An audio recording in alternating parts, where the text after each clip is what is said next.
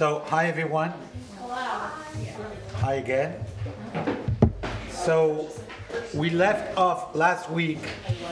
Last week, our class covered, first of all, the overview of the Jewish timeline. Remember that? We started basically going all the way from Abraham and just like covering, reading through up until the destruction of the Second Temple when um, Israel became under Roman uh, sovereignty, being part of the Roman Empire, and I laid the context, the setting in which the second uprising, revolt of the Jews against Rome will happen. Second and last.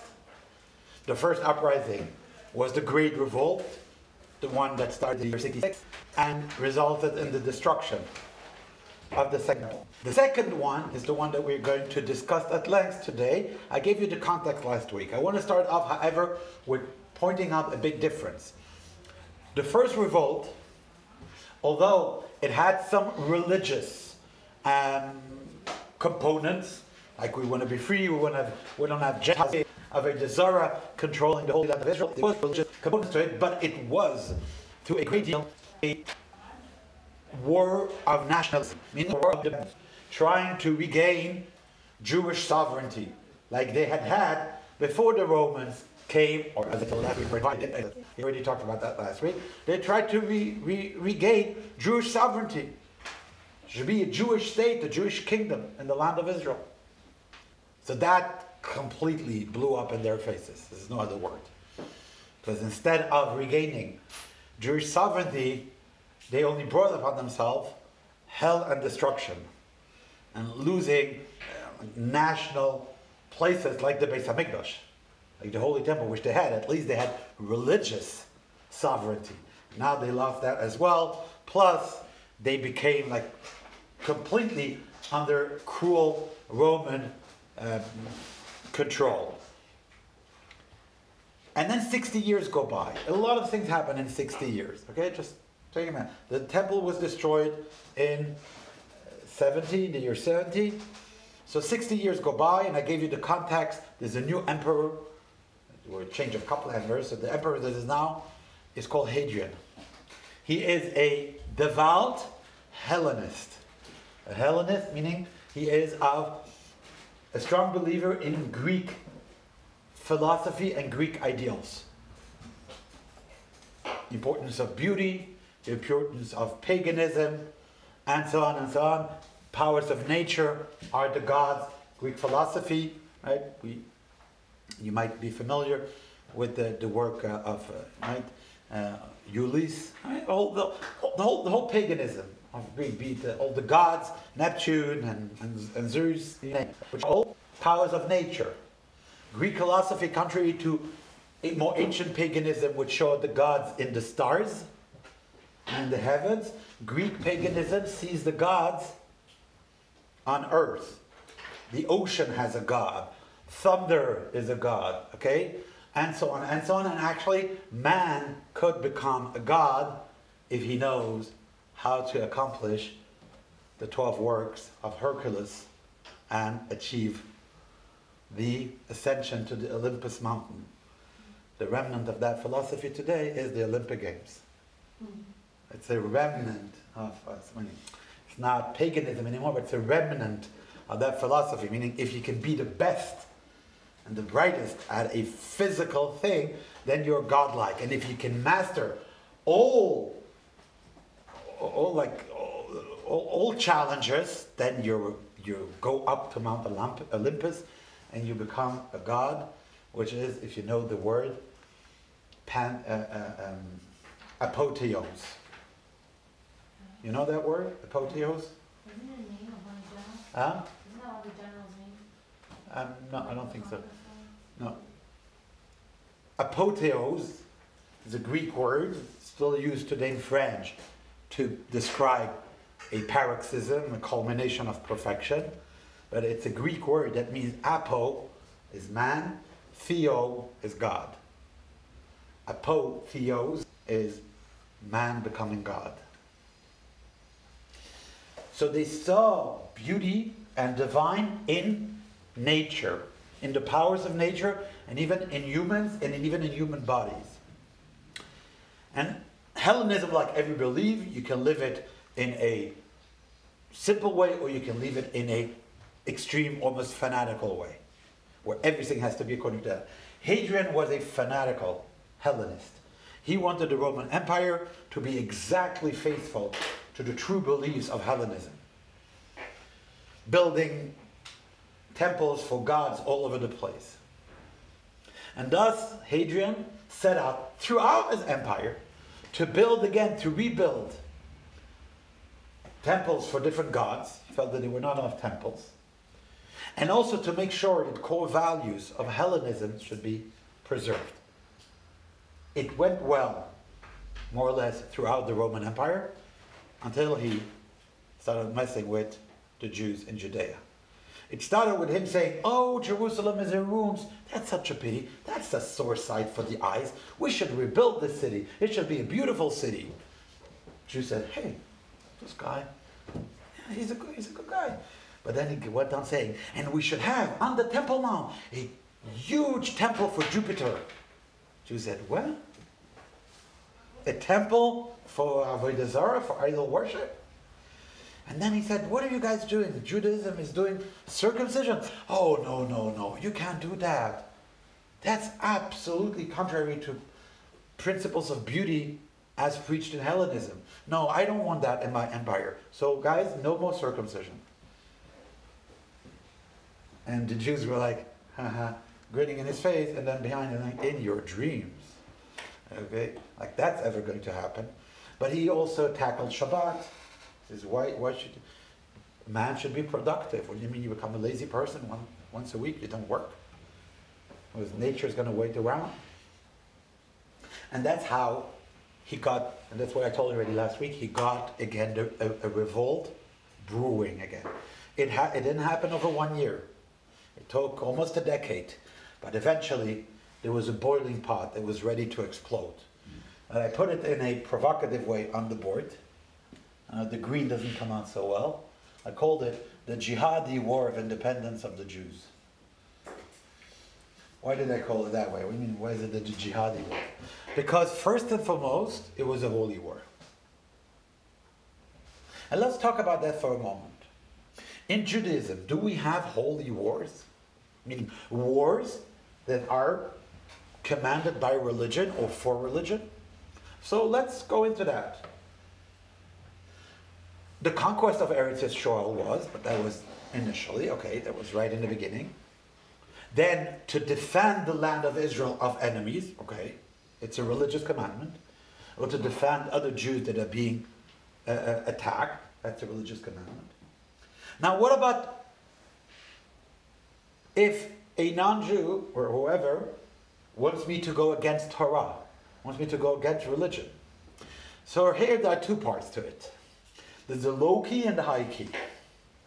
The low key requirement, the minimum requirement, is that you are willing to do whatever it takes to not abandon Torah, even if it's at the price of your own life. You say, that's low key? Yeah, that's low key. Because it's passive. Meaning, you're not going to You try to keep Torah to the best of your capacities. If by doing so, God forbid, it should cost you your own life, then you have to do it. Although some of you might say, but one second, isn't Judaism all about that preserving a life is is stronger than religious laws. Like you don't keep Shabbat if it's to serve a life. You eat on Yom Kippur if it's to save a life, etc., etc., etc. Don't you like put discard the whole Torah if it's to save a life? So the answer is yes, with two notable exceptions. One is the exception of three, what is called capital mitzvot, which is idol worship, murder, and illicit sexual relationships. Meaning, if, if in one of those three things, to keep them, it would cost me my life, well, then I still have to keep them and unfortunately lose my life. This is what is called in Hebrew, Yehareg, better be killed, Va'al Yavor, and don't transgress. But it's only on three mitzvahs out of 630. So, meaning on 610 mitzvahs, the, the going rule is stay alive. Do what you have to do, stay alive. Right? That's, that's the, the direction. Now, second exception, I said first exception. First exception were three capital mitzvot. Second exception, if it's a moment where they try to uproot Jewish religion. If it's an attempt to uproot Jewish, religion, then you give your life even for the smallest details of a Jewish custom. So, a simple example. The Nazis were not out to uproot Jewish religion. They were here to uproot Jews. The Jews saying to a Nazi, but I'm not religious. Nazi says, I don't care. besides the point. Actually, a, a person could even say to a Nazi, according to Judaism, I'm not even Jewish. The Nazi would still say, I don't care, if your father was Jewish. So it has nothing to do with religion. It has to do with survival. It's an all-out war on existence. Then, yes, Torah will say, do whatever it takes to stay alive. As long as it's not one of the three capital uh, offenses, all the rest, like eat non-kosher, travel on Shabbat, do what it takes, stay alive. Communism was out to uproot religion. It's very clear. Communism was against religion. And that's why Jews who stayed faithful and did not manage to, to, to, to leave Russia sometimes gave their lives even for things like going to mikvah in the morning for a man, which is a Hasidic custom. Not even something you have to do. Because you go all the way.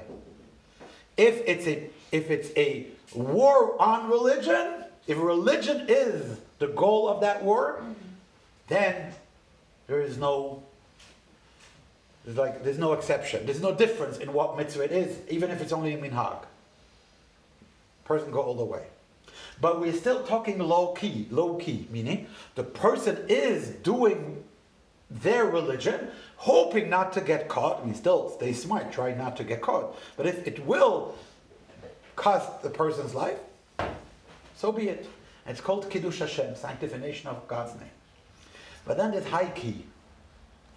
I know it's not an expression we use, but meaning going all in, not low key, not passive, active. Meaning, not only trying to keep religion alive and trying to escape the persecute, the religious persecution. And another example I can give is, of course, uh, Spain in 15th century with the Marranos, 15th, 16th century with the Inquisition, where you just try and stay low and survive. But actively, let's go and fight those who want to attack religion. See? That's a jihad. That's active. Mi Hashem Elai. Whoever is good for God should join me. That was the rally cry of who? Who? The Maccabi, the Matisyahu. Yeah, as you said, Matisyahu. So that was one Jewish jihad. I'm doing on purpose to use the word because we are uncomfortable with the word. That's why I'm making I'm having fun using the word. Because for us, jihad is crazy Muslims, which is true. Because they got it all wrong. But the prince, but the word meaning holy war. When did we fight? A war of religion. Fighting for religious freedom two times. First time were the Maccabi, Matisyahu. And the Greeks, like they, their jaws dropped. Because never ever in history, at that time, had a nation ever risen up to fight for religious rights. Didn't happen. Don't give your life for that. The second time is now. 132. When Hadrian is enforcing extreme Hellenism on the Jews of Israel, which is still the main center of Jewish life, and I explained that to you last week, they decide to rally. It will take time. For years, they will prepare weapons. They will prepare escape routes. They will prepare caves. You can still go, and if you have a good tour guide, he can still take you to complete cave systems in the hill of Judea that the fighters of that war used. Going in from one cave, underground system, like Warsaw ghetto system, but throughout the whole countryside. Going in and out almost what the Viet Cong did in Vietnam. Like appearing and disappearing in, in the jungle. So here we don't have a jungle, but still they knew the land, they were home. The rabbis, and it's important, I can't, I will not stress this enough. The rabbis, the sages, who in the previous rebellion, in the Great Revolt, had backed out in the middle. True, they were there in the beginning, but they had backed out in the middle. In the middle of the Great Revolt, the rabbi's position had changed to let's surrender. Initially, in the Great Revolt, rabbis were in favor of it, and then it turned out the way it turned out, with also accompanied with a bloody civil war amongst the Jews. So rabbis switched their position from fighting the Romans to surrender and accepting the Roman terms. That was in 66 70, the first rebellion. In this rebellion, the rabbis are all in. Because they say, the sages are all in. They say this is a milchamas mitzvah. This is a, a milchama, it's a war that you have, it's a mitzvah, it's a commandment to participate in. But it's also a war of independence. Because Jews say, if we are ready there, like I told you last week, im kvar as kvar, if anyways you're going for it, go all the way, and let's try to have Jewish sovereignty, because it does go together with jihad, because only through proper Jewish sovereignty will, will, will we be able to ensure religious freedom. So yes, they, they say, let's go already all the way to sovereignty, but it's still with the, the, the idea of rebellion. Now you know, a rebellion always needs a leader. Rabbis, sages were the spirit of it. The leading rabbis amongst them was a famous rabbi called Rabbi Akiva. Rabbi Akiva. He was close to he was, he was actually uh, more than 110 years old. But he was the, the authority. Literally the authority. He was the big, he was the, like he was the Rebbe. He was the Gadol Hador, the giant of the generation. He was the torchbearer of Judaism. And here came along a Jewish Let's call him general. Because Jews were like preparing themselves for the battle. So a Jewish platoon leader, captain, general, terms don't matter because anyways the titles didn't exist. His name was Shimon. He came from a small town called Kosiba, with an S. Uh, there's actually a discussion if Kosiba, there are two parts. Is Kosiba a town to the south of Jerusalem, a little bit like between Jerusalem and Hebron, or is Kosiba a town on the shore, like close to Akko? Um, it doesn't matter. But he's known as Shimon Bar Kosiba, son of Kosiba, but in those times when you said son, it doesn't necessarily mean filiation, it can also mean geographical origin. Of Kosiba. He's charismatic. He's very strong. Strong, physically very strong. He's big. And he rallies troops around him. He is the, I don't know how much you know Second World history. But England, like who's no, no one's from England here. Yeah. Ah, you are. Oh yeah, Sabrina, right. So Sabrina will more understand what I'm referring to. But he was even more than that. I was going to say a Churchill. A person who inspires and leads in times of war. Even if you seem to be on the losing end of things because you're like you're an island. in the sea of Nazi kingdom. Like, what you, what you think is going to happen? Uh, the Romans got to England as well. I mean, eventually, it only takes boats. Uh, I mean, imagine the other way around, okay? England and America and the Allies eventually, from the island, took back the mainland.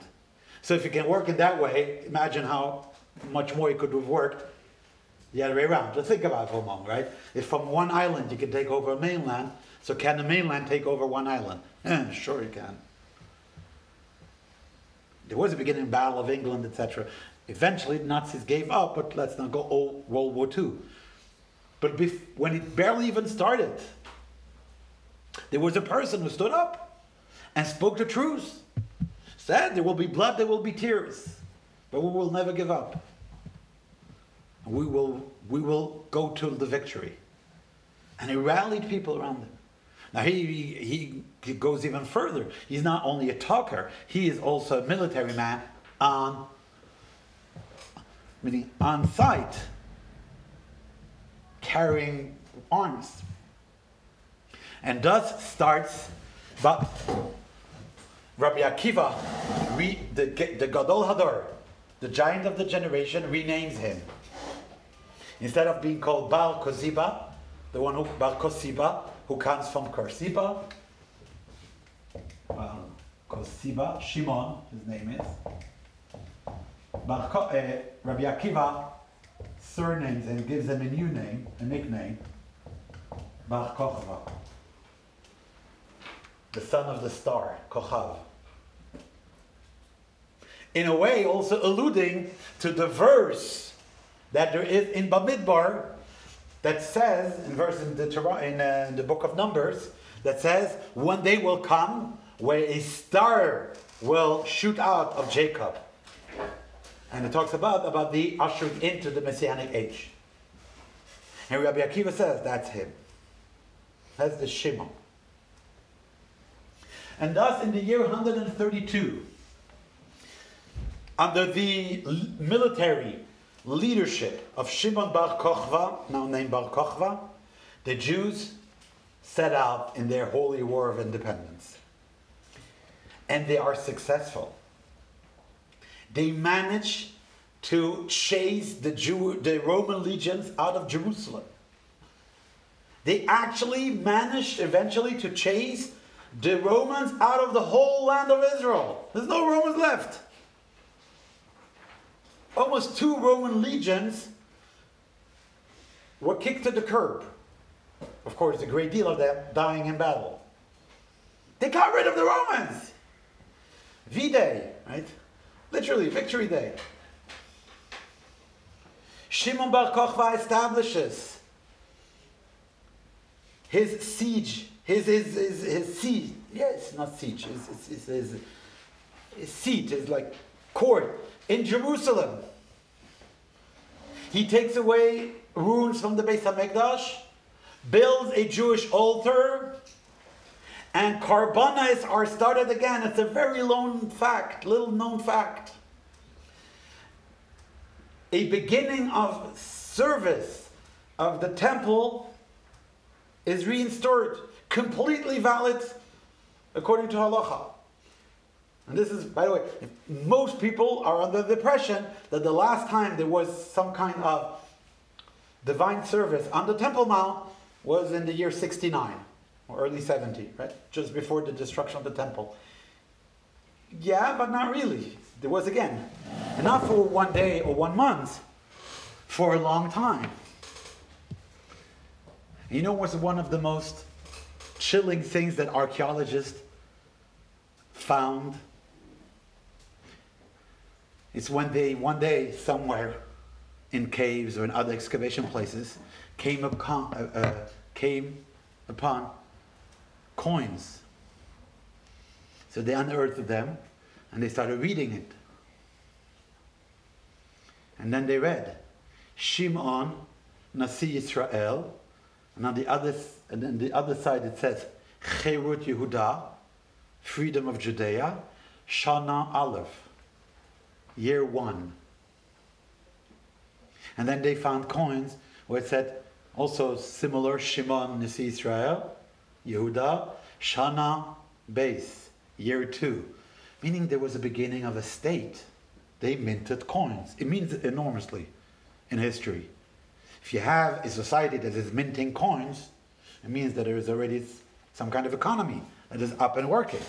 They got to work. Got rid of the Romans. They got to work. And that's why uh, Rabbi Akiva did not hesitate to go openly public proclaiming, saying that Shimon Bar Kochva was Melech HaMashiach, was the King Messiah himself. And most rabbis agreed with him. I say most, because there were some rabbis who disagreed. Although they did not have an actual argument supporting that disagreement, they just said, uh-uh. There was a rabbi, um, remind me his name, Rabbi Shimon Bar, Bar, Bar,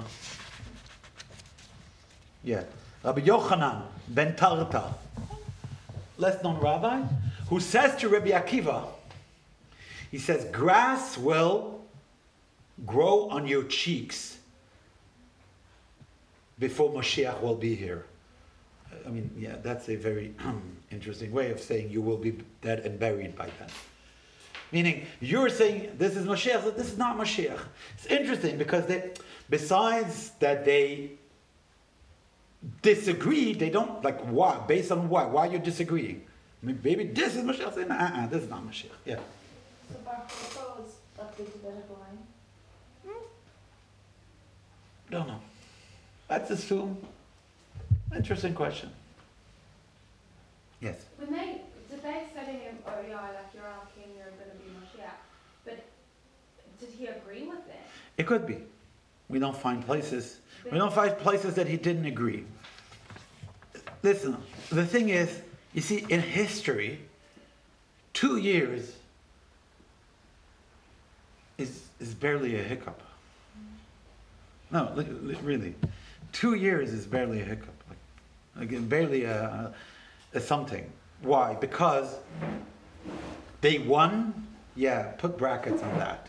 Because true, they did kick the Romans out of of Israel. True, they established Jewish sovereignty. Yes, they minted coins. Yes, they restarted temple service, although in a very restricted form because the temple was actually not standing. But you can still bring a korbanot, sacrifice even without the whole temple standing. Just need to be a mizbeach on Har HaBais.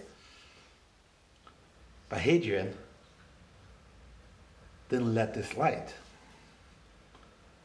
No one rebelled against Rome. We're not talking Rome third century, where it's starting to disintegrate. Where the English already said to the Romans, have a good swim. Uh, and so on and so on. Okay? Where we're slowly, slowly, like, collapsing. That's the third century. This is the beginning of the century. This is Pax Romanos, if you know that term, which is Roman peace throughout the world. The whole world is Rome. Rome goes from, from, from northern England all the way to, to, to Pakistan. Seriously. The whole world is Rome. What's this? What's this crazy saying? A bunch of Jews kicked Rome out? oh no, you didn't. And Hadrian, knowing that the previous Jewish rebellion was a difficult one. It lasted for five years, from the year 66 till the year of seven years, till the year 73. Seven years, which is a crazy amount of time for such a small place. And it costed a lot of Roman life. Hadrian sent in, hold tight, hold tight. Hadrian sent in 12 Roman legions. Now you say, why are you holding tight? The whole of the Roman Empire had 24 legions. The whole of the Roman Empire is 24 legions. He sent 12 legions in. Basically, half of the Roman might he sent in on Judea. It's going to be a tsunami of firepower, if you want to say, of forces. He's not taking any chances. He's bringing his best general. Maybe Sabrina is going to be flattered once again. His best general is Julius Severus. Julius Severus is the one that was fighting with the wildlings. I know you're thinking that I'm referring to a certain t- series or whatever, which I did not see, but, I, but it's an actual historical fact. There were wildlings in the north of England, and eventually the Romans built a wall. Okay, it, this is historical history. Romans built the wall because they said, you know what, let them just stay over there, whatever. and, and, be with their sheep, and we'll just have over here. But so the big, it, it was a big Roman general called Julius Severus. He was holding, the, he was holding England, which was northern Europe, and he was called in. He was called in to lead the 12, 12 legions, half of the Roman army. Imagine today America sending somewhere 50% of their armed forces. Where? China? No, seriously, like 50% of the armed forces? Where? I just know that any war of Iraq was not even a fifth. You know what? You know what? You know how much you're talking about? You're crazy. That what the Romans did that, and it's going to be unfortunately a slaughter. No coins of Shimon Nosi Israel Shana Shalosh, Shimon Prince of Israel, year three, were ever found. There was no year three. And although the Romans arrived with such power, they still took their time. This will take three years. No, two years. The Romans will come back at the end of 134. 132, 133, they're not here. They got kicked out. They got taken by surprise. Hey, it doesn't count. And then they come back in 134. They could have had it over in a couple of months, but Julius Severus wants to have as minimum as Roman life loss.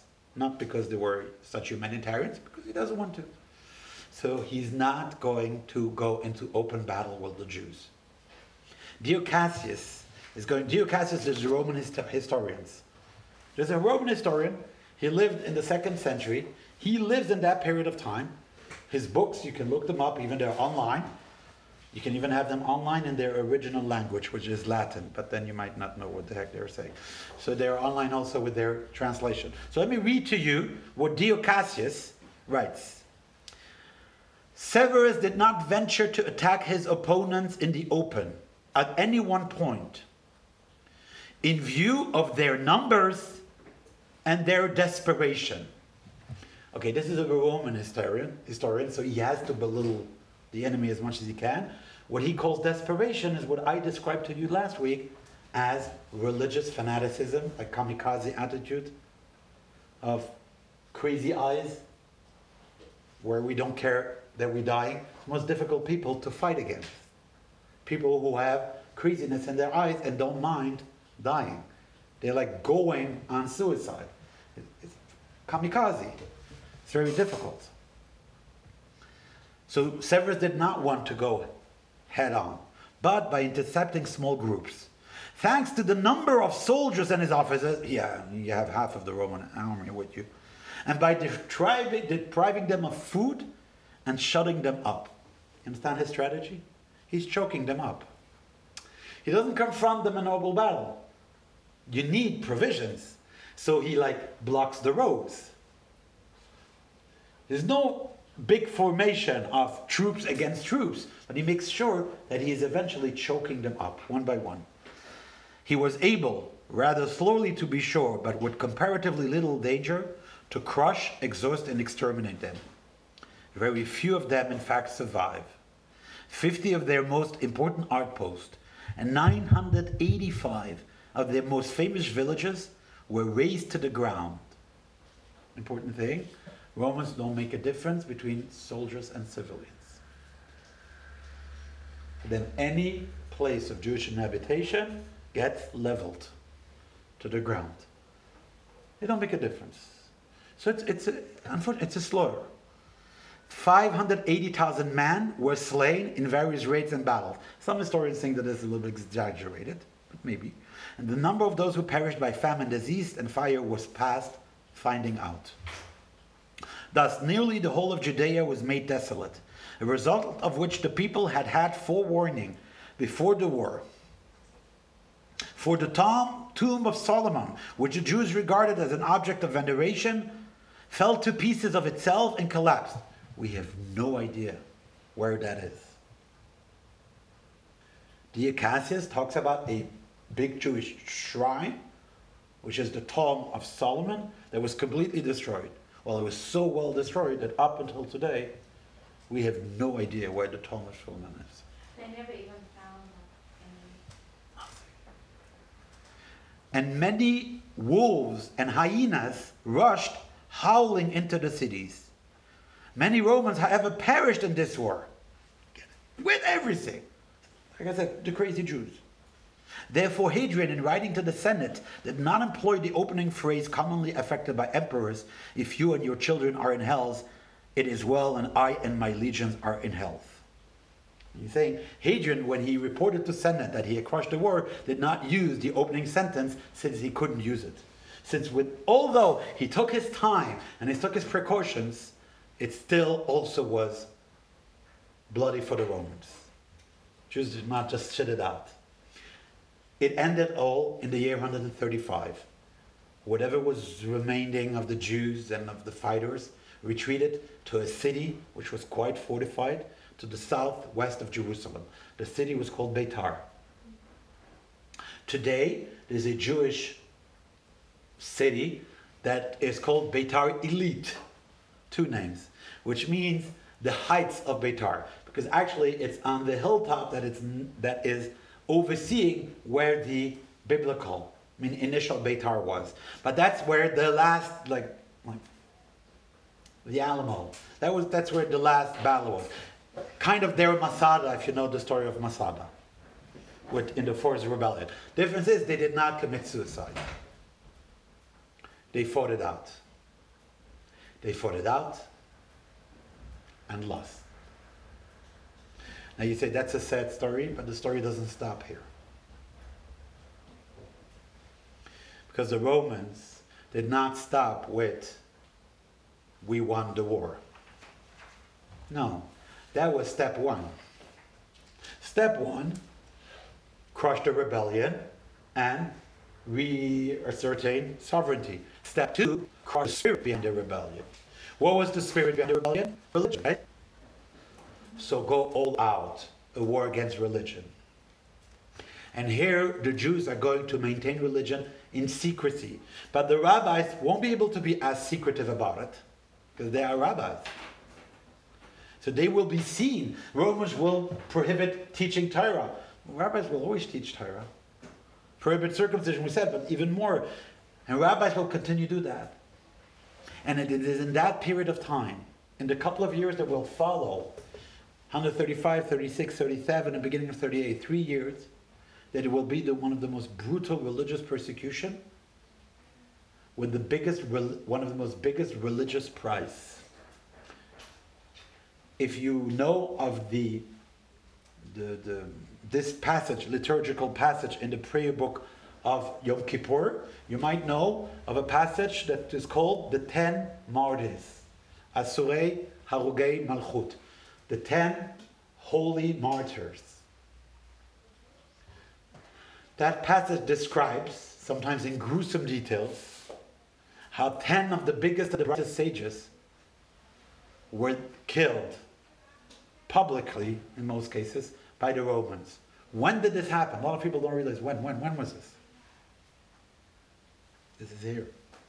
A lot of people don't also know. They all say, "Oh, like Baomer, Bar, uh, Bar Yochai, because Bar Yochai, uh, yeah." And then they said, "Tell me a story about Rabbi Shimon Bar Yochai, another Jewish sage." A lot of people know the story. Shimon Bar Yochai lived in a cave for 12 years. Uh huh. Why? because he spoke against the Romans. what is this, Stalin? Yeah, worse. No, seriously, worse. When did this happen? Same aftermath. People don't make the connection. And thus Rabbi Akiva, the, the sage, as he was 120 years old, was caught publicly teaching Torah and was flayed his skin being ripped off from him with iron combs. And he died screaming the Shema.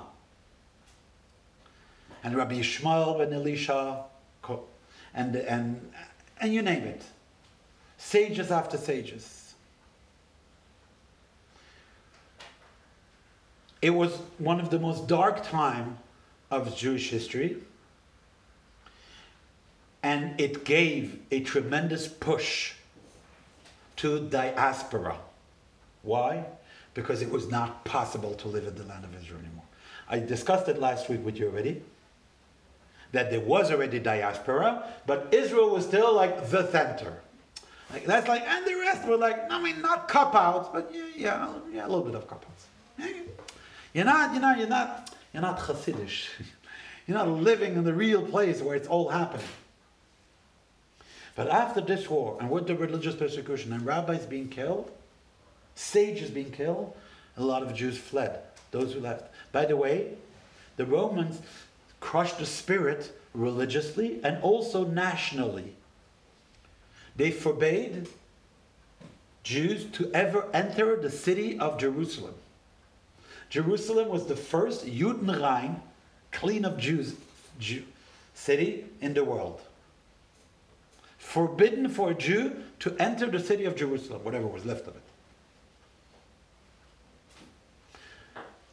200 years later, they will lift that ban, but only for one day. Only one day a year, Jews were allowed back in the city of Jerusalem. On what is the Hebrew day of the ninth of this month of Av. to like, like, like really like rub it into them. Everything was destroyed. You lost. Don't ever dream of trying again. And, and Jews will not for 1,800 years until 1948. This was the last war of independence that was fought until 1948. 1,800 years will pass.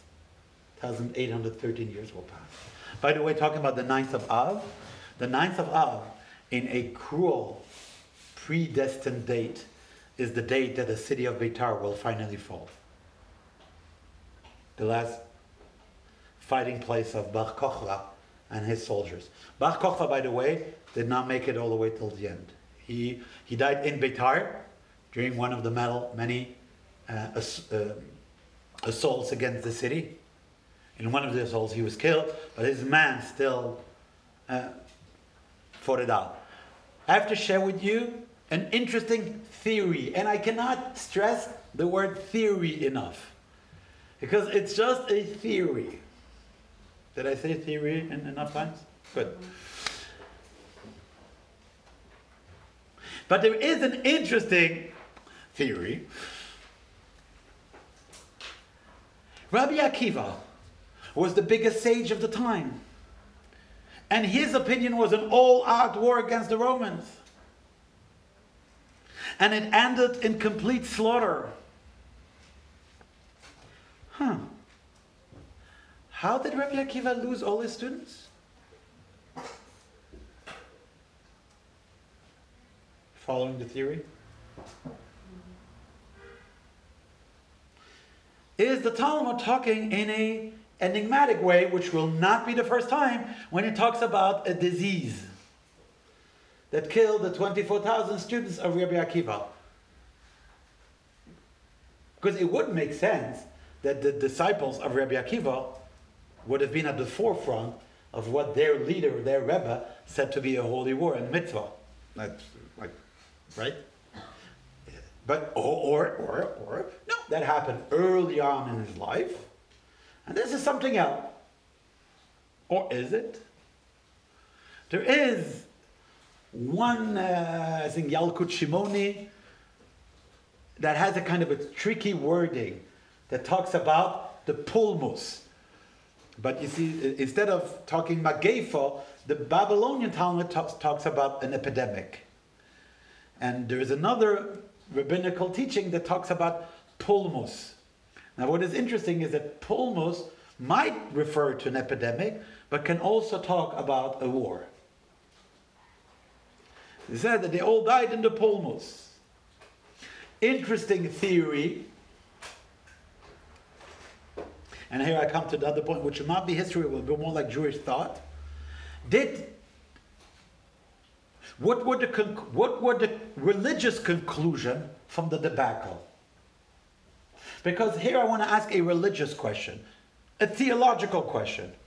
Why did they lose? Why did they lose? They, what did they do wrong? Those were all religious people. Oh, I have to read to you a testimony from one of the archaeologists that for the was one of the first to have uh, um, like testimony of the of, of the uh, oh of the Bar Kokhba uprising. By the way, you should know I'm giving you today a class about Bar Kokhba uprising that is a class that is compiled out of discoveries that were mainly made in the last decades. For a very long time, people did not know most of the facts because the facts were all over the place and some of them were hidden. I want to read to you um, a testimony of Yigal Yadin. Yigal Yadin was an archaeologist, an Israeli archaeologist. So he says, We were digging in the desert of Judea, in the caves over there, when one of the people working for me brings me a very old bag. I open the bag, and in the bag, there are papyruses attached together with papyrus thread. It's very old, like the paper from once upon a time. I started trembling. Very patiently, I started opening those documents up with the help of specialized technicians. And then I start reading them with help of plates. And I'm reading a letter, someone asking that they should be, that etrogim and lulavim should be brought to them. And when I get to the end of the letter, and it's written in ancient Hebrew, not aleph beis that we today use, it's a little bit different. I, I started shaking from all my body when I saw the person signing the letter. Shimon Bar Kosiba, Nasi Israel. He was holding in his hands a letter that Shimon Bar Koziba, Bar Kochva, had sent to someone asking for supplies of esrog and lulav. You imagine being an archaeologist in 1960 and holding in your hands a, a, a, a letter that dates from 1,500 years ago that sheds light on a period of time that is, that is little known.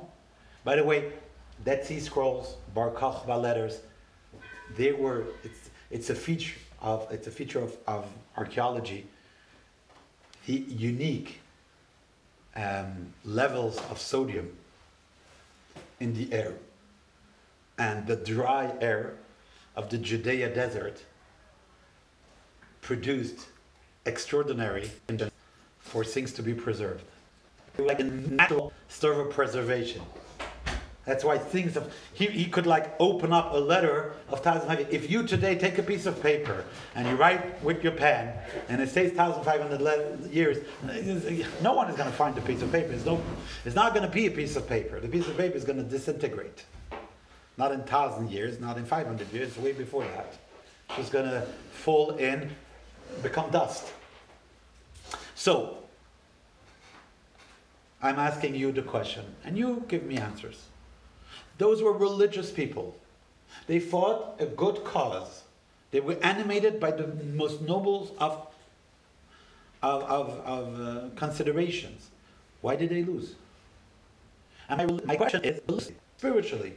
Don't answer to me because they will wrong. For Hashem, that's not a that's not a criteria. See the Maccabean rebellion, right? Why did they lose? Anyone want to venture?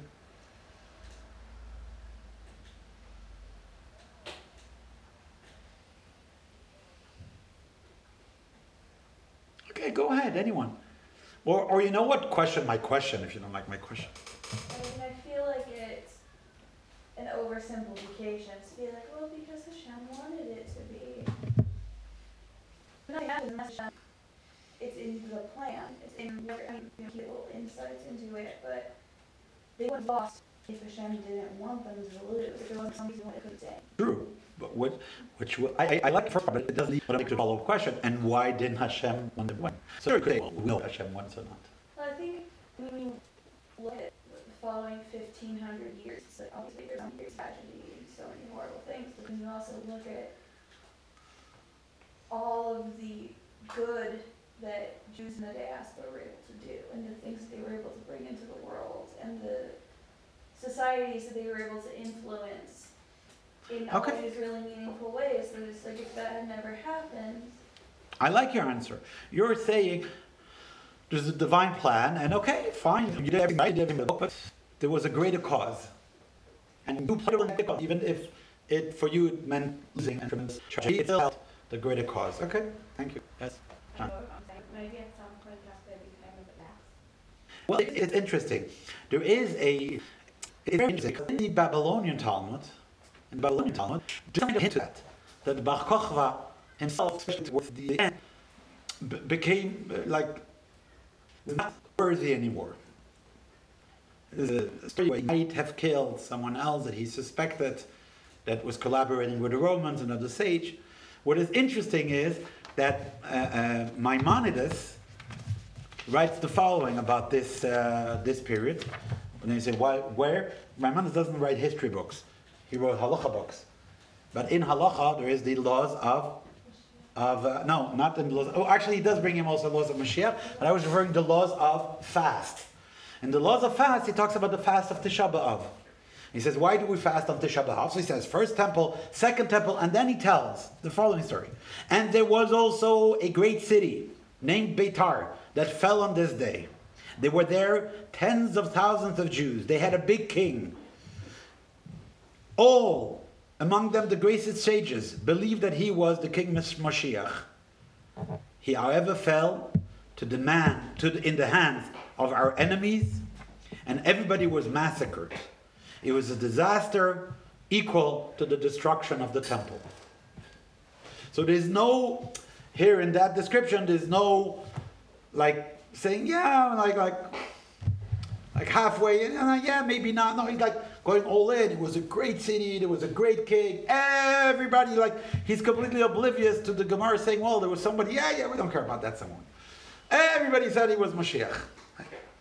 Interesting, because the Gemara only says that Rabbi Akiva said that he's Mashiach, and that it was his other rabbi, Rabbi Yochanan ben Torta, who contradicted him. And Maimonides, when he tells the story, he says everybody, including the biggest Chachamim, said that he was Mashiach. And it fell in the hands of our enemies. So he puts the word enemy. He doesn't say, he could have said the words, and they were not worthy or something like this. He, didn't, he could have put like some kind of hint to, and but they sinned, you know, or but they forgot God or whatever. No. He's showing it like Churban Bet HaMikdash.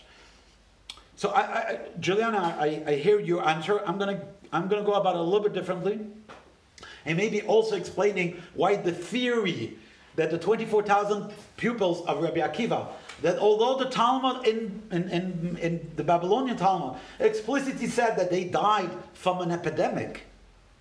They they died of an epidemic. What do you want? They don't talk about a war.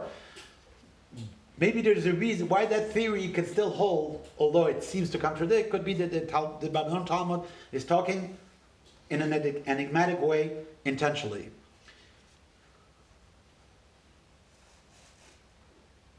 I don't want to give a Hasidus class now, but theoretically, the way things should work is that the physical realm of things, since it's being powered by the spiritual world, they should be synchronized. Meaning that when things are more connected to the spiritual, they should thrive, and when things are less connected to the spiritual, they should eventually die out or, or come down. And that is true as long as divine presence, Shechina, is revealed in the world. And Shechina, divine presence, was revealed in the world since God gave the Torah all the way to destruction of the second temple. Because you see, as long as there was the first temple, okay, you had it. Even when the first temple was gone, you had prophets, and prophecy is a revelation of the divine presence in the world. And even when there were no prophets, there was again the second temple. As long as there's divine presence in the world, the physical realm and the spiritual realm are synchronized. Not necessarily in, in instantaneous manner, like a person eats something on Yom Kippur, boom, heart attack on the spot. No, not per se like that, but still. Karet, meaning the source of his life gets cut off. It could be that it's like a car that is driving. The motor, the engine shuts down. Oh, yeah, sure, he can still maybe drive for another couple of miles because his car is already, eh, but he won't be able to go uphill and definitely won't be able to go very far because the engine is dead. So it doesn't happen on the spot, but it will happen pretty, pretty quickly. But then comes a moment in Golus where spiritual, where divine presence conceals itself. And that, and if you want to develop that idea, take in the third section of Tanya, the portion called the letter, the epistle of Tshuva, Igeres Tshuva, fifth chapter and on. Now you say, oh, he talks about about, about Bar Kochva there? No, he doesn't. But he talks about what I'm describing now. How come that what Torah says about rewards and punishment doesn't check out? It doesn't work. Which is a question a lot of people have, uh, not in history, in their day to day life. It doesn't seem it's working. And he answers because in time of what is called exile, divine exile, the spiritual realm and the physical realm are not synchronized. synchronized. Eventually, all, all roads lead to Rome, so to speak. They will line up, but you won't understand how it works. So things don't act and react with a corresponding manner. Meaning there is what happens in the spiritual world, you do mitzvot, you do Torah, good for you. And there are things that happen in the physical world that obey the laws of physics and there is no direct interaction in war, even though it eventually lines up. But the eventually, you won't see it. Not in a manner that you can make the link. And here I want to tell you a story. One of the most famous stories, which I am convinced, and I, I, I didn't see it in all places, I did see it in one place. I, I believe very much in that interpretation of that story, of one of the most dramatic stories in, in, in, in Judaism as a religion, which is the story of an immense sage deciding to leave religion. His name was none other than Elisha ben Avuya. He was one of the pupils of Rabbi Akiva.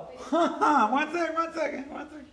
Elisha ben Avuya dropped out of religion went off the derech. Stop being religious. Talmud tells us a story.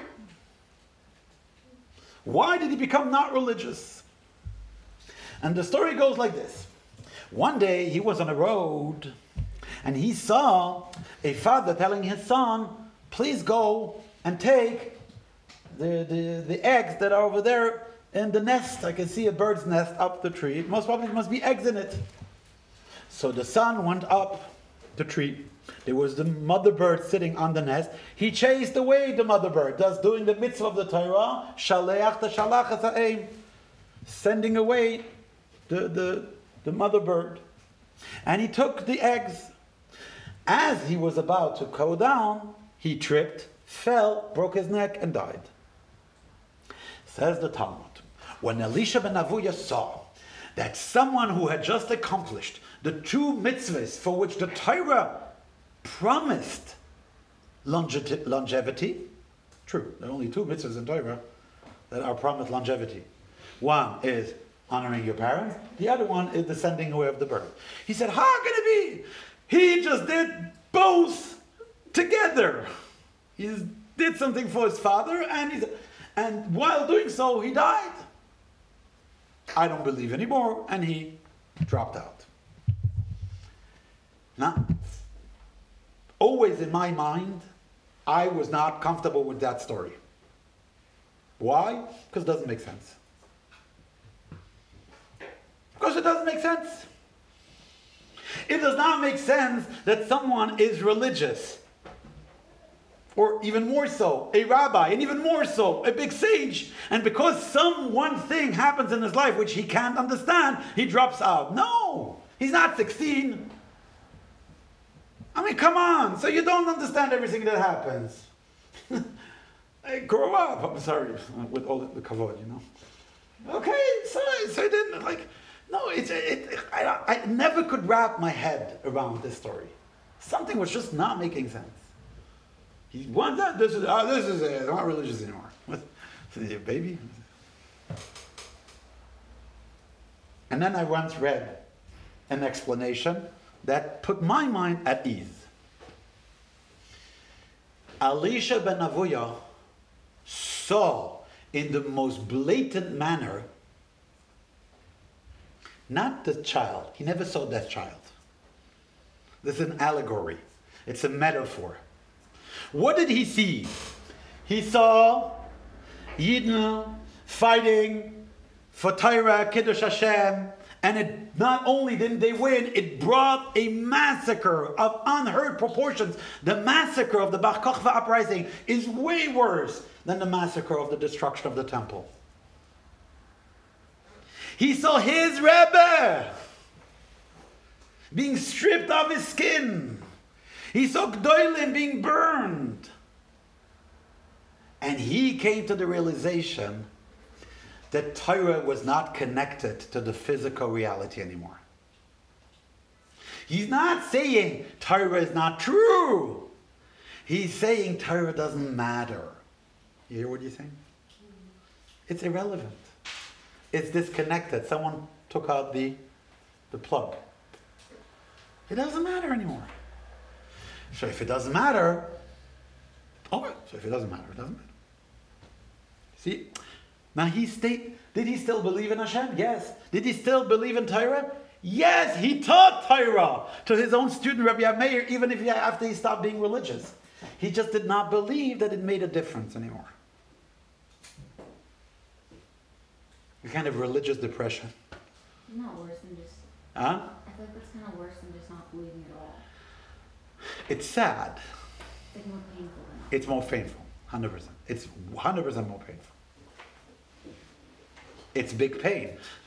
And, and so that expression that I read is that rabbis did not want to expand on that. Maybe I shouldn't either. Good point. And expand on that crisis of faith that he had. How, how can he be? So they gave a metaphorical image. A person went and took, and he did all the mitzvahs, and Torah promised him, and it didn't happen. Of course, it didn't happen in one day. It does, you don't collapse. Your whole system of faith doesn't collapse in one day. It rarely does. This is not one day. Was Elisha ben Avuya alive? Yeah, of course he was alive. The generation of Elisha ben Avuya is the generation of Bar Kochva. Where was he when his Rebbe screamed out, Hashem Echad? It's probably right next to him. Understand? How can he be? How can he be? How, how can Goyim kill the tzaddik Yisod Olam? It's not, it's not possible. A guy can't kill a tzaddik. A tzaddik, the whole world lives on his energy. It's not possible.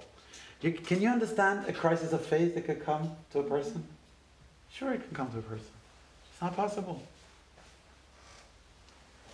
But that was the reality.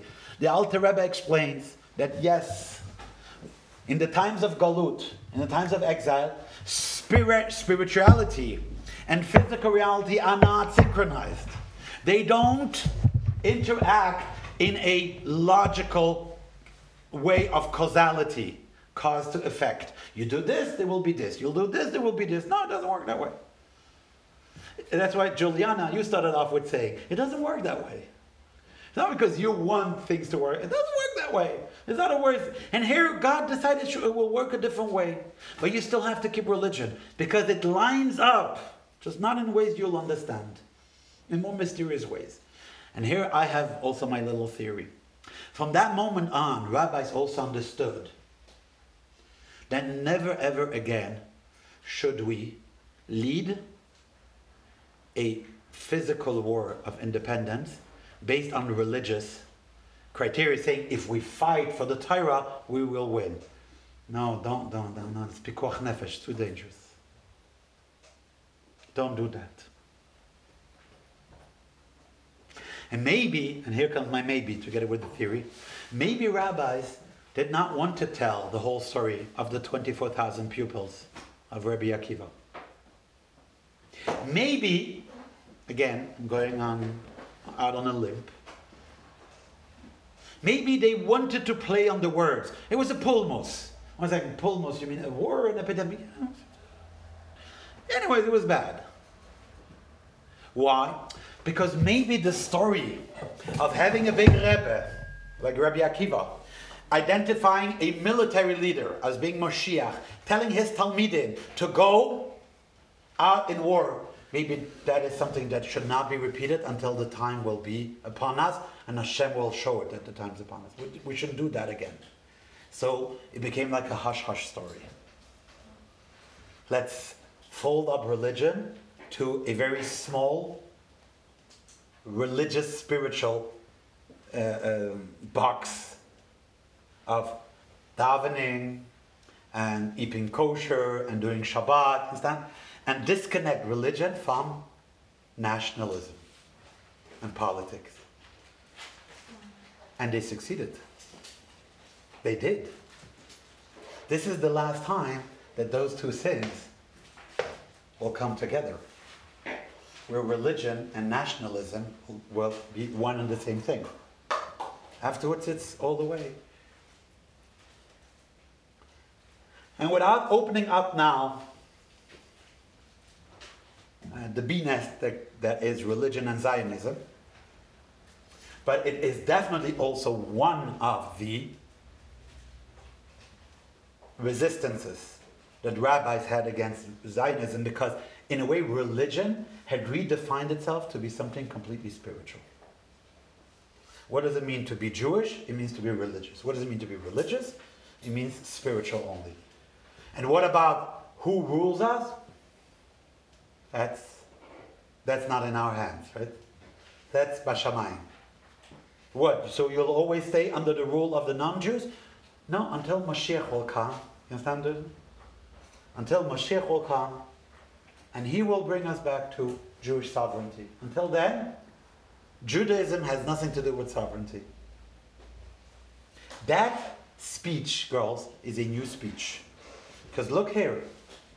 You don't hear Rabbi Kiva speaking like that. You don't hear any of the Chachamim speaking like that. For them, of course, you fight for Torah. Fighting for Torah means to have a Medina. I'm saying in the way the ultra religious, like Batmouth, the Jewish state. And saying, I'm saying, ah, Medina. Medina means a Jewish state. But once upon a time, this was like, oh, duh, of course you do. You want to be religious. You want to be religious, you have to have your state. Your kingdom, your sovereignty. That's being religious. That disappeared. It was gone. And I think that intentionally, sages made it disappear. Two things that we have. Do we have a siddur in English? Yeah, right there. Um, can you, hand it to me? Thank you very much. Two passages that you have in the siddur, and then maybe you say every day, that are related to the class of today. Well, the first one I already discussed. The second one I'm going to introduce now. Yeah, just perfect time. The first passage is maybe you said it today already, especially if you had a tuna sandwich. So you so so you you, you made birkat hamazon, right? The the blessing after a meal. The blessing after a meal. You realize we say Uvenei Yerushalayim and rebuild Jerusalem, your holy city, speedily. Baruch Ata Hashem, blessed be you, Hashem. Bonev Rachamav Yerushalayim, who will rebuild Jerusalem with His mercy. And then we say Amen. Why do we say Amen? To mark the end of the blessing after the meal. Eh? That's why we say here Amen. Because this is the end of, of benching, of the blessing after the meal. it is. I don't know, my siddur continues. So, so why do you say amen? Why do we say amen? Because it's the end, but it's not the end. Yeah, yeah, here it comes. It was the end. Until the year One thirty. 100, 100 uh, so it says it's, okay, some say it was 20 years, some say it was, it was 40 years. So let's say 20 years, until the year 155. In the year 155, meanwhile, Hadrian, Yemach Shemoy, and you can say that may his name be obliterated forever, because basically he was a Hitler of that time. Oh, I didn't say everything. I know, I'm, I'm like going backwards. Word. Oh, I started saying it and then, I forgot it. Hadrian said he went after religious inspiration and he also went after national inspiration. He forbade the entrance to the city of Jerusalem. I started that. Another thing that he did, he renamed Jerusalem Aelia Capitolina, capital of Aelia. Aelia was his family name, Aelius. Capital that's my capital. And and he did something that we still suffer from today. Yeah. So next time you have an issue with that, say, I'm not thanking you, Hadrian, or for all kind of reasons. He renamed. He he said he took out. He absolutely crossed out the name Judea from any references, from any documents, from any books. Should never be called Judea anymore because Judea reminds it that it belongs to the Juden, to the Jews. It's the name of Judah. So how should it be called? Philistine. Nah, thank you for that. Because you imagine all the debates we wouldn't be having if it was the British mandate on Judea. It was like, hey, hello, Judea. You know, like, hello, okay? Judea, know? look it up. Like, if throughout the centuries it always would have per- maintained its original name Judea, so many discussions would be so many easier. Mm-hmm. Right? Now you're saying, oh, so you guys went to Palestine. So what about the Palestinians? They were there before the Jews came. it's not Palestine. Because that's Hadrian. Why did he? Well, he was messed up, and he was really angry. Uh, like, and, and he really, really, really, really, like, he did us a enormous, enormous harm by doing so. That will last for like thousands of years to come. So that was he did all that. And one of the other things that he also did to break the spirit. You know how important it is for Jews to bury their dead? Tremendously important. Hadrian forbade the burial of all the Jewish soldiers of Beitar, which was the last place, which were tens of thousands. The hilltops were covered with them. The city. Said, no burial. Let wildlife eat them. So that was part of the persecution. 20 years later, Hadrian will be long dead by then, but the prohibition was still standing until Antonine, and we'll talk about him in two classes from now, lifted the ban and allowed the dead to be buried. Gemara says that there were some tzaddikim amongst them because some of the bodies had not rotten at all. But that's besides the point. So they were buried. Harugei Betar, all the, the, the, those who died in Betar were buried. And then the Nasi, the religious leader of the Sanhedrin of the time, which was Rabban Gamliel II, composed an additional fourth blessing into the Birkat Hamazon. And from that day on, we add a fourth blessing. Baruch Atah Hashem, blessed be you, Hashem, King of the universe, benevolent God, our Father, our, our King, our strength, our Creator, our Redeemer, our Maker, our Holy One, the Holy One of Jacob, our Shepherd, the Shepherd of Israel, the King. And then he comes, the King who is good and does good to all, each and every day. He has done good for us, he does good for us, he will do good for us. He has bestowed, he will, etc., etc., etc. That is a text that Rabban Gamliel, every time you bench, you tell the story of Bar without knowing. This is a blessing that was written when the, the, the, the, the man of Bar maybe Bar himself, very, very um, logical to think because he died there. He died at Beitar. Maybe Bar Kochba himself, although he did die a little bit earlier, so it could be he had been buried already. Uh, but anyways, so that's one addition. And here comes this next thing, which is the introduction to the topic of last class, and with this I finish, next class, and with this I finish. There was one Jewish group, only one group of Jews, which was also a Jewish group, who until then had just been a kind of a uh, whatever group within Judaism. I mean, the religious Jews, etc., etc., who had been a little bit distant with the rabbis because the rabbis did not accept most of their beliefs, but again, most of their beliefs were not making them heretics.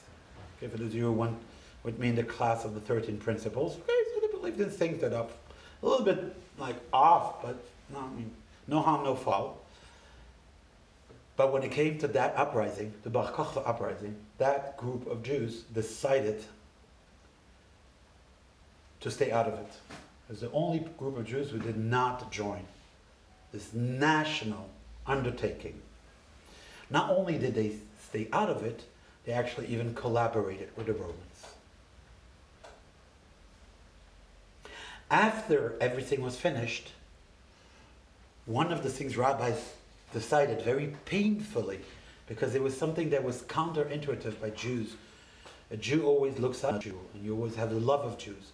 But here you realize that within Judaism, within the Jewish people, there was a Jewish group who was working against the Jews. And after very long discussions, they decided to add an additional blessing to the Shmona Esrei, to the Amidah. And I want to read you, you might know it, but listen carefully to the words and try to be a little bit historical. You have no idea how much when you, I, I, I tell you, from time to time when I daven, I, have a, I don't concentrate on davening enough because I think about history, uh, which is not good. I'm not proud of it. I think you have no idea how much history this is in the Siddur. Like where does it come from? Who? When did it come? So li- listen to this additional blessing, which will make it now a 19 blessing uh, um, uh, Amidah. So it goes like this.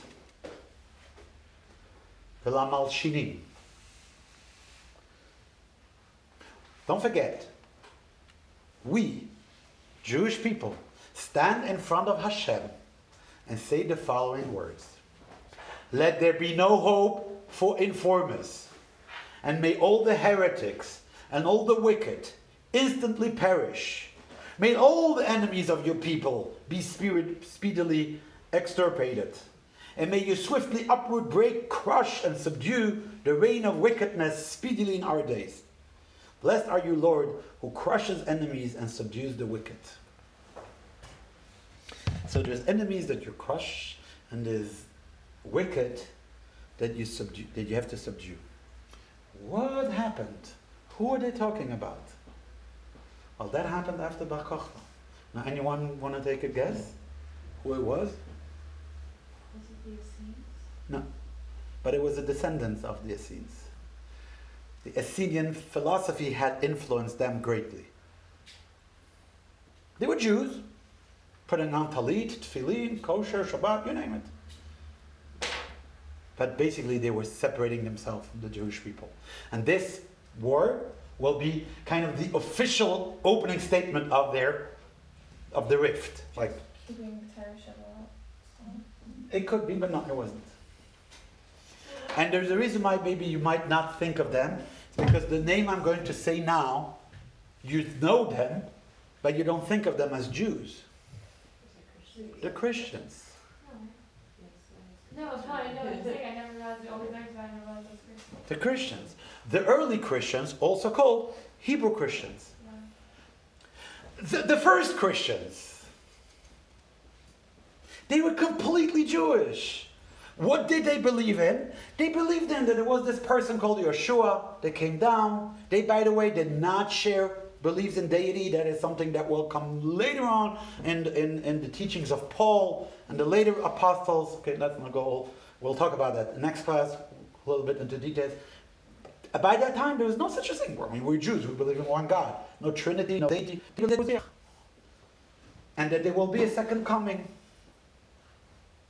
Christ meaning the anointed one. Anointed one in Hebrew. Anyone? Moshiach.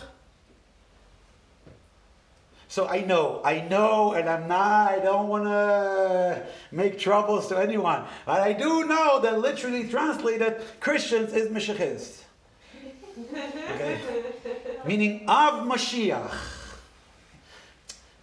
Those who belong very, believe very strongly in a certain Mashiach. But for very long, it didn't matter, it didn't bother sages. Why? Because who cares? You have Jews who are completely religious, who follow everything, who are faithful in all aspects. They want to believe about a certain person who passed away a long time ago that he was Mashiach and he will come back. Get it? I mean, you might not share to believe, but I mean, look, what do I care? It seems So- pretty like common that they would like just believe that people were Mashiach all the time. Considering oh, yeah, when you see it happens again. No, okay. The Christians were particular with the second coming story. right. That was a kind of a, that was a novelty. It was a novelty. That's a new twist. Yeah, we didn't have that one yet. you come up with? Okay, that's a, that's a new one. And plus, this Yeshua character is not recognized by sages. Right. So that it's a big difference with Bar Kochva, Right, for sure. who was. that's the thing. And plus, by the way, this Bar Kochva story is an excellent story about the belief in Mashiach, because Rabbi Akiva and the sages believed in him until he died, and then they called him Bar Kozba, the son of the deception, meaning. There's no cozy. Yeah, Bar Koziba is a city. Koziba is the city. Kochva was the hope, son of the star, the one that is going to be Moshiach. And when he died, Where they were on the tombstone. Yeah, it's like that. meaning, okay, meaning, okay, oops, I mean, wrong. Okay, meaning he, he deceived, mean, they, they didn't say he deceived us because they were all four doors, not stones now, okay? Yeah. Like they were all in it. But meaning we, like we were deceived by him, but not because of him.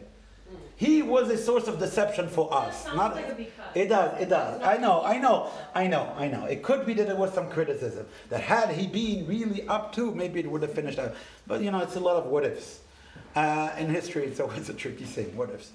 So, the Christians, at the, the Jewish, the Hebrew, will clearly and openly make their split with traditional Judaism, and that will lead to what will become afterwards the, Christian, the Christianity of Paul, which will be completely outside of Judaism. We'll get that next, next, week, next week. Just know one thing this was not an easy blessing to make. Standing in front of Hashem and asking God to do something about another Jew, very painful. And they hesitated, hesitated, hesitated a lot, and said, "Who can write it?" And then they asked someone to write it, etc., etc. And I, I always find it so inspiring up until today, although we have now all those blessings for a long time already, with also the blessing where we ask Hashem that our enemies be our own brothers and sisters should be, etc. We still call the, we still call the prayer Shmona Esrei. Mm. Well, it has been Sha Esrei like five times longer than it has been Shmona Esrei. As if, although we have 19, we still like, yeah, well, we're going to take it away. I mean, that's like temporary. So what, temporary is like 1,700 years temporary? Yeah, it's still temporary. Meaning, we shouldn't have that kind of blessing. We shouldn't ask Hashem, take away the informers and our enemies, etc., etc. We should all like love and peace, etc. That's it for today. Continue next week, Bezrat Hashem.